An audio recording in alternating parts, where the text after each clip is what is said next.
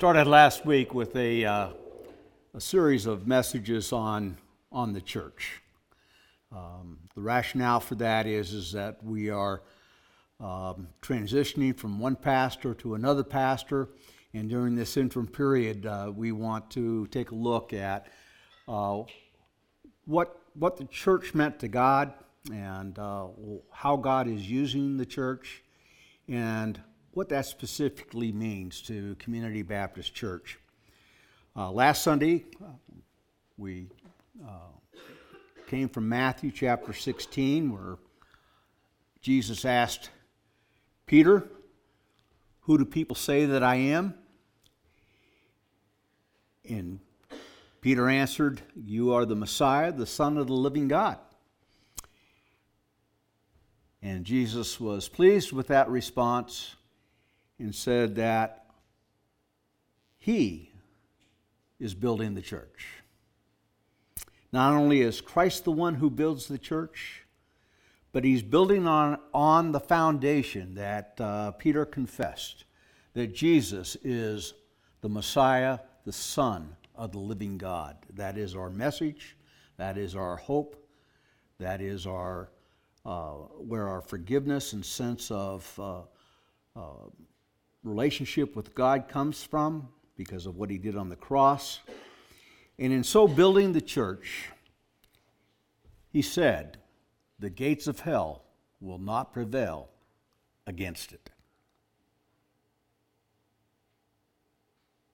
Jesus is building the church. And when we look at the church, we realize that from what he said and what we looked at last week, that the church is universal in terms of who the members of it are. Everyone who has trusted Jesus Christ as their personal Savior is a member of God's church. We don't know who all of them are. We also mentioned that being a member of a church doesn't necessarily mean that you're part of God's kingdom. You must have received Jesus Christ to be a part. And that's the requirement for membership in this church. God is building it, and the gates of hell will not prevail against it. So this morning, I want us to consider some of the marks of uh, a healthy church. What does a healthy church last really look like? Last week, if you recall, we, we had a uh, uh, or more lengthy time of sharing uh, than we did this morning, and we mentioned that a sharing church is a healthy church. A praying church is a healthy church. But this morning, I, I want us to consider what some of the marks are of a healthy church. It's interesting. I, I tried to, to look some of this up online, uh, what various people have said. I found a website that uh, is called Mark 9, uh, or Nine Marks, rather. Uh, nine marks of a healthy church. It seems from the uh, Veterans Administration. I was invited by uh, the regional minister of the American Baptist Churches of uh, the Pacific Southwest to attend some church growth seminars and to uh, learn a little bit about church planting. Um, something that I never felt called to, to do, uh, but he invited for me to attend those seminars anyway, and I learned a lot about what people think that healthy church looks like. And uh, some of the nine marks that are on this website were included uh, in that. And I can go back to my days in seminary, uh, which is back there, uh, a ways, uh, that we discussed the same things.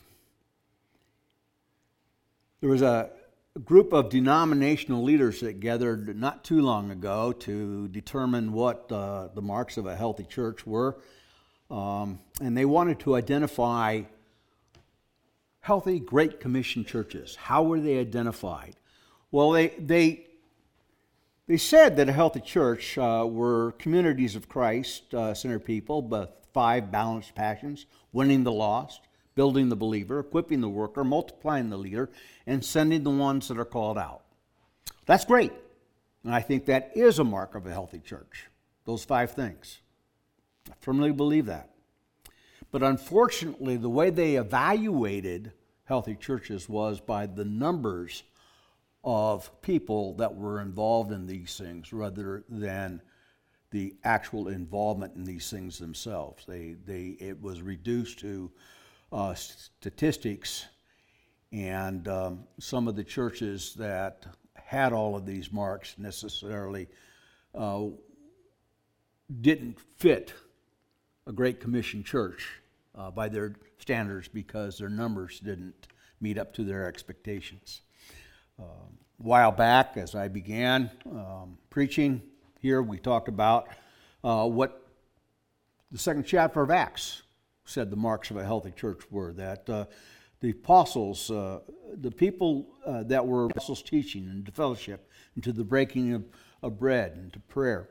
As I continued to look through uh, the internet for various people who were talking about the marks of a healthy church, I found one that had seven, another one that had nine, one that had 12, one that had 14, one that had four, another one that had closer to 15 or 16. I finally came upon one that had uh, actually uh, 24 marks of a healthy church. I wonder if we can keep up with all 24. Unfortunately, as I read through it, a lot of it sounded good, but it sounded like they had done the same thing that the person who wrote Seven Habits of a Highly Successful Person uh, did. They, they studied what they believed was success and said, okay, here we've studied many, many, many churches who believe they are successful, and we've come up with 24 habits of a highly successful church. As I read through each of those, it wasn't until you got to number 23 and number 24 where they mentioned that number 23, the gospel was preached, and number 24, the scriptures were used. Shouldn't those be at the top? You would think. You can go all the way back to the Reformation and the discussion was similar back then.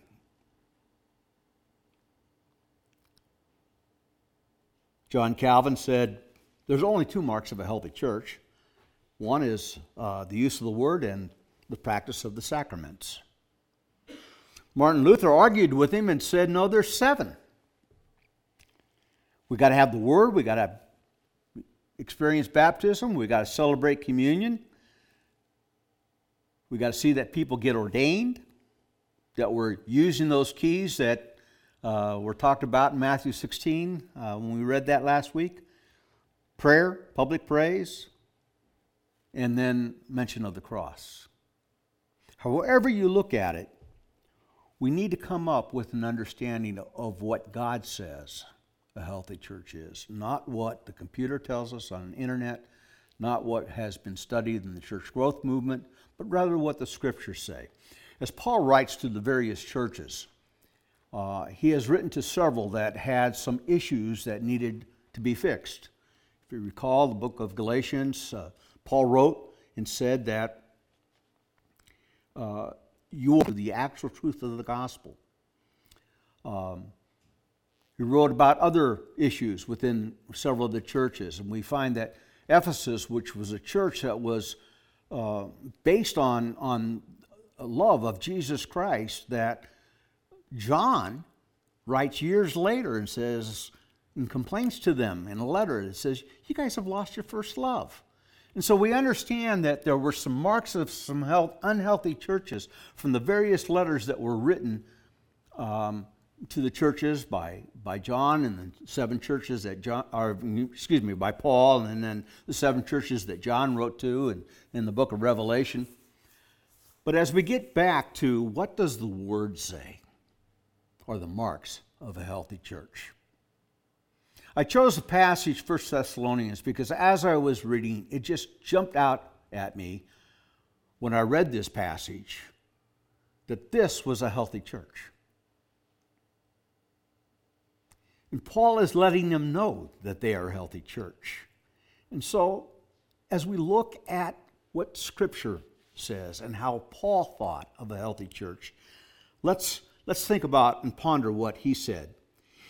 As he wrote to them, he says, We always thank God for you and continually mention you in our prayers. Remember, we remember before our God and Father your work produced by faith, your labor prompted by love, and your endurance inspired by hope.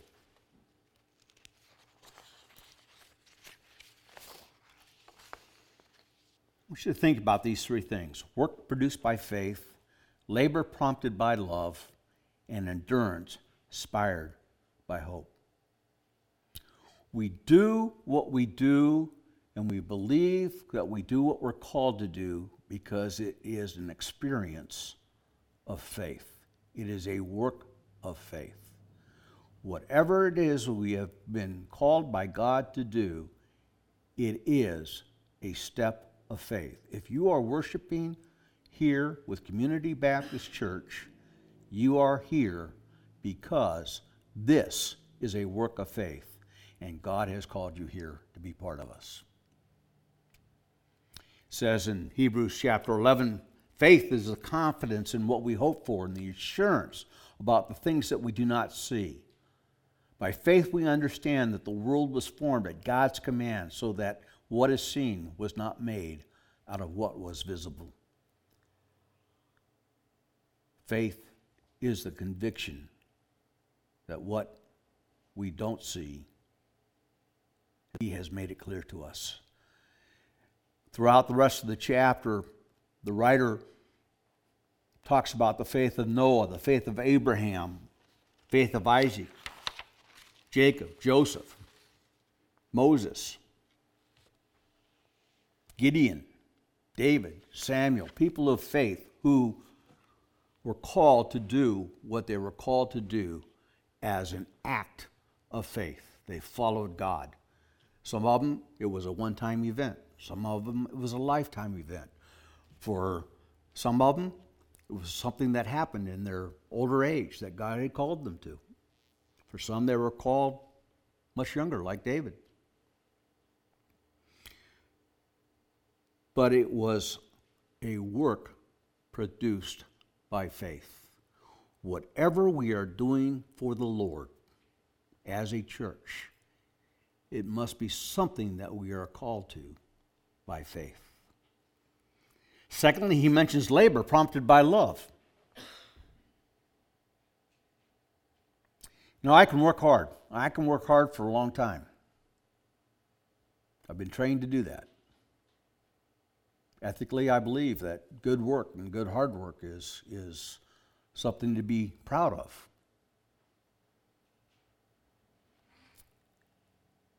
But is my labor, is your labor prompted by love? We can do a lot of things, but if we don't love the people that we are serving, we're just working. We're just working. But it's a labor prompted by love. It's a prompted by God's love first in what He did in His Son Jesus Christ. But then He's called us to love first and to love others. And the work that we do must be prompted by love, or it does nothing except gives us a good sense that we've done some good hard work.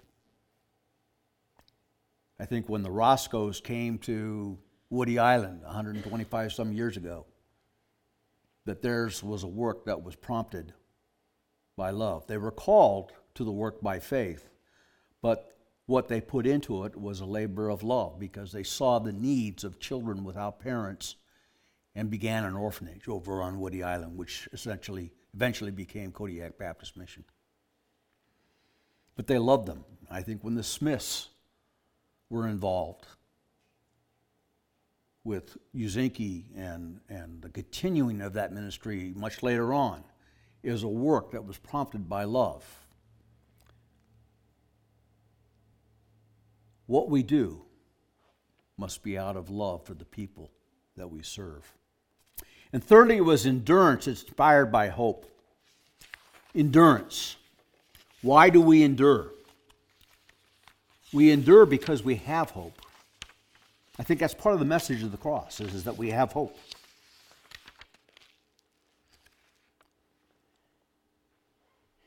If I know that there might be an end to something, I can endure a long time.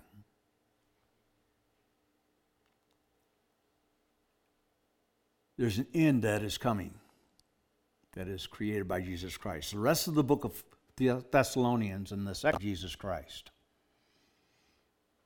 And the, Paul acknowledged that to the Thessalonians that that hope existed in them, that they were hoping in Jesus Christ.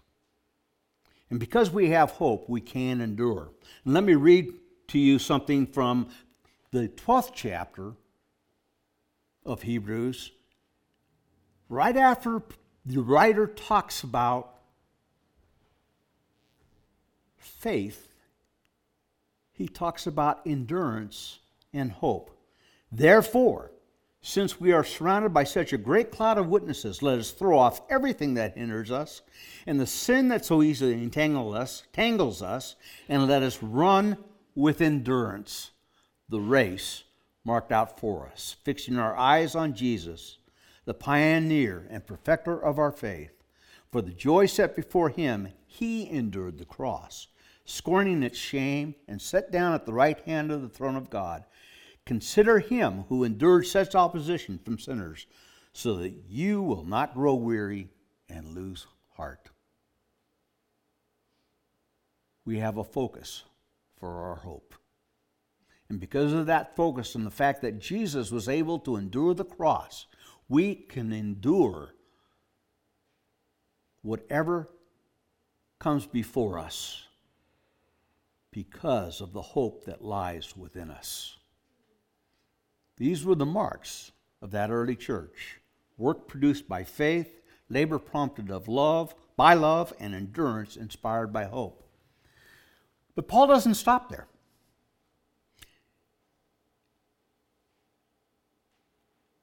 Let me go back a minute, a moment. Notice the triad faith, to his first letter to the church at Corinth.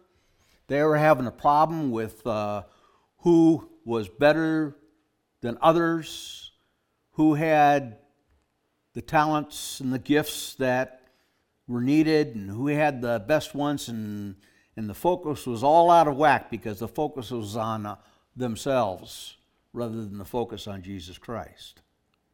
And so he writes to them and says, Get it right. And he writes that passage in the 11th, 12th, 13th, 14th, and 15th chapters of 1 Corinthians about proper utilization of what God has given to glorify God. And he sticks in this chapter, chapter 13, about loving. And he says, the final verse in that chapter, he says, And now these three things remain faith, hope, and love, but the greatest of these is love. These are the same words Paul uses as the marks of a church, healthy church faith, hope, and love. Scripture ties it together pretty well, I think, when you look at it from a broad perspective. But look how this church in Thessalonians received the gospel. Verse 4 we, For we know, brothers and sisters, loved by God, that He has chosen you because our gospel came to you not simply with words, but also with power, with the Holy Spirit, and deep conviction. What was going on inside that church as they received the gospel of Jesus Christ? What needs to go on in any church as they receive and hear the gospel of Jesus Christ? They recognize they received the gospel because they knew they were loved by God. Folks, we are loved by God, and that's why He sent His Son to die on the cross for our sins. We were loved with, by God. And it came with the power of the Holy Spirit. Go back to the second chapter of Acts as we talked before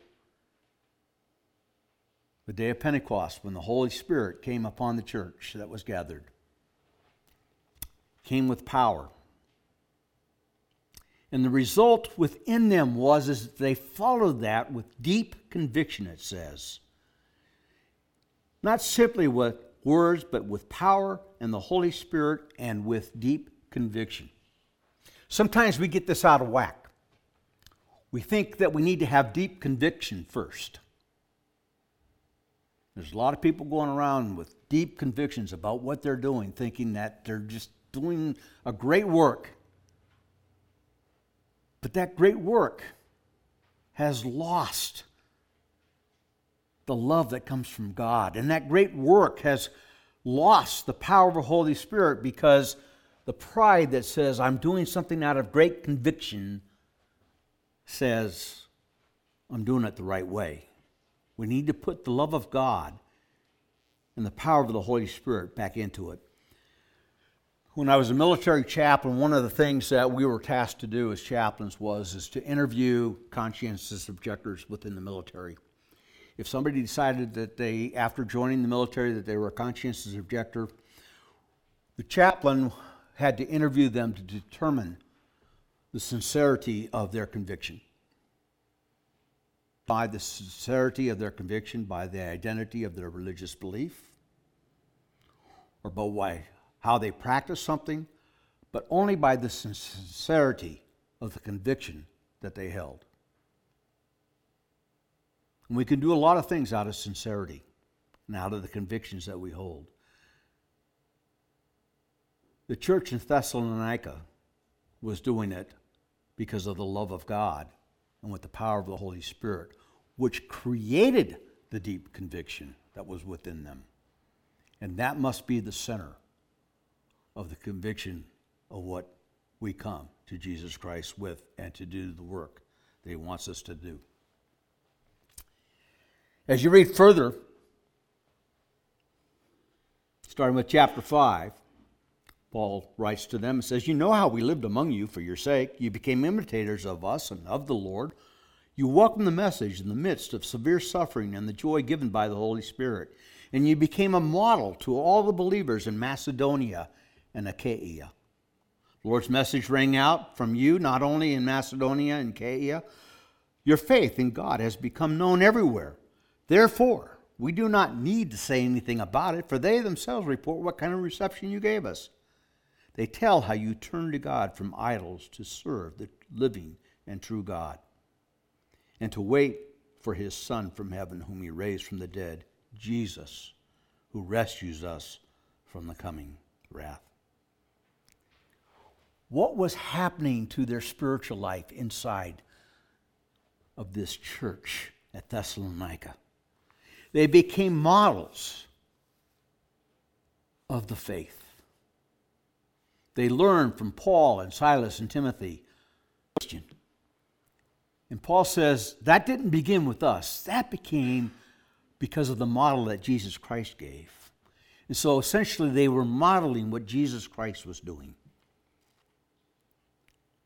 And they welcomed the message with joy, even in spite of the suffering that they had to endure. Because we know that Paul had to leave Thessalonica because of persecution. He was going to be stoned, and the church was enduring persecution. But they continued to welcome the message with joy, in spite of the suffering. And that was a model. And that was what was going on for them. Their faith had become known everywhere. You know, Macedonia and Achaia are the two principal areas of Greece, both modern day Greece and former day Greece. And their faith was so well known that it spoke for itself. Can you imagine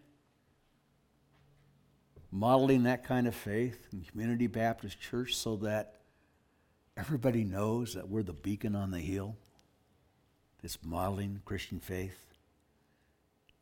That can happen with us. It has, it is, and it will continue. There was an internal change that was going on. They turned from idols to serve the living and true God. They had based their lives on a lie and they realized the truth. And now there was something going on inside of them that said, Turn from your idols and come to serve the living. He rang out loud and clear. I was listening to the church bells this morning when I was down here earlier uh, this morning, the church bells from the Orthodox Church. They're pretty loud. Um, and they start at about quarter to nine, and they ring one, and then another, and then another, all the way up till nine o'clock. And then at nine, right at the top of the hour, it starts ringing out loud with all kinds of different bells going on. And it must have lasted for a minute, maybe two minutes. I could tell that whoever the bell ringer was was getting tired because the tempo slowed down quite a bit between the time that it started and the, a minute later. But nevertheless, it rang out loud and clear. And the message that this church had to share rang out loud and clear throughout the area. I don't know what the message of the bells mean, but it tells us in this passage what the message was.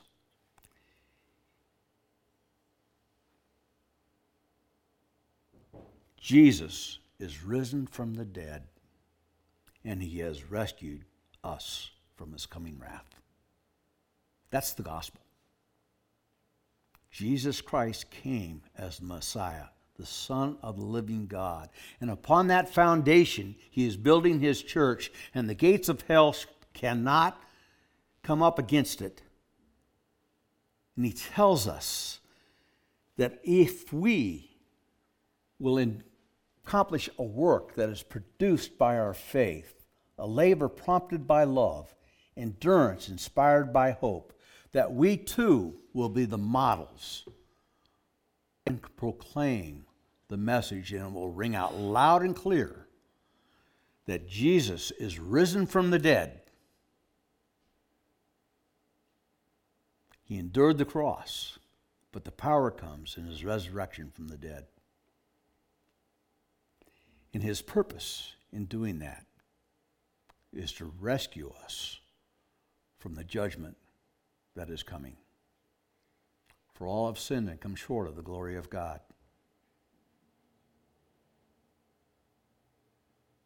The wages of sin is death, but the gift of God is eternal life. Several have written about one of the marks of the Holy Church is in celebrating communion. For some, it's a ritual. For something, just something you do. I was in my daughter's church while I was home a couple weeks ago. They don't do communion collectively in their church. They set it in the back. If you feel like you need communion, you can grab it on the way out. It's a healthy church, but even the reformers said we needed to practice communion. Communion is us remembering the gospel. It is us remembering that Jesus broke his body and shed his blood in payment for our sins. And that we come together and we acknowledge that by remembering his death and remembering his resurrection and his payment for our sins. So when we come to communion, we are actually celebrating. It's not a ritual, it's not something that you grab on your way out. It's something that we participate in as a celebration and a remembrance of the person, Jesus Christ. I'm going to ask that those who are serving communion would come forward. And I invite you to share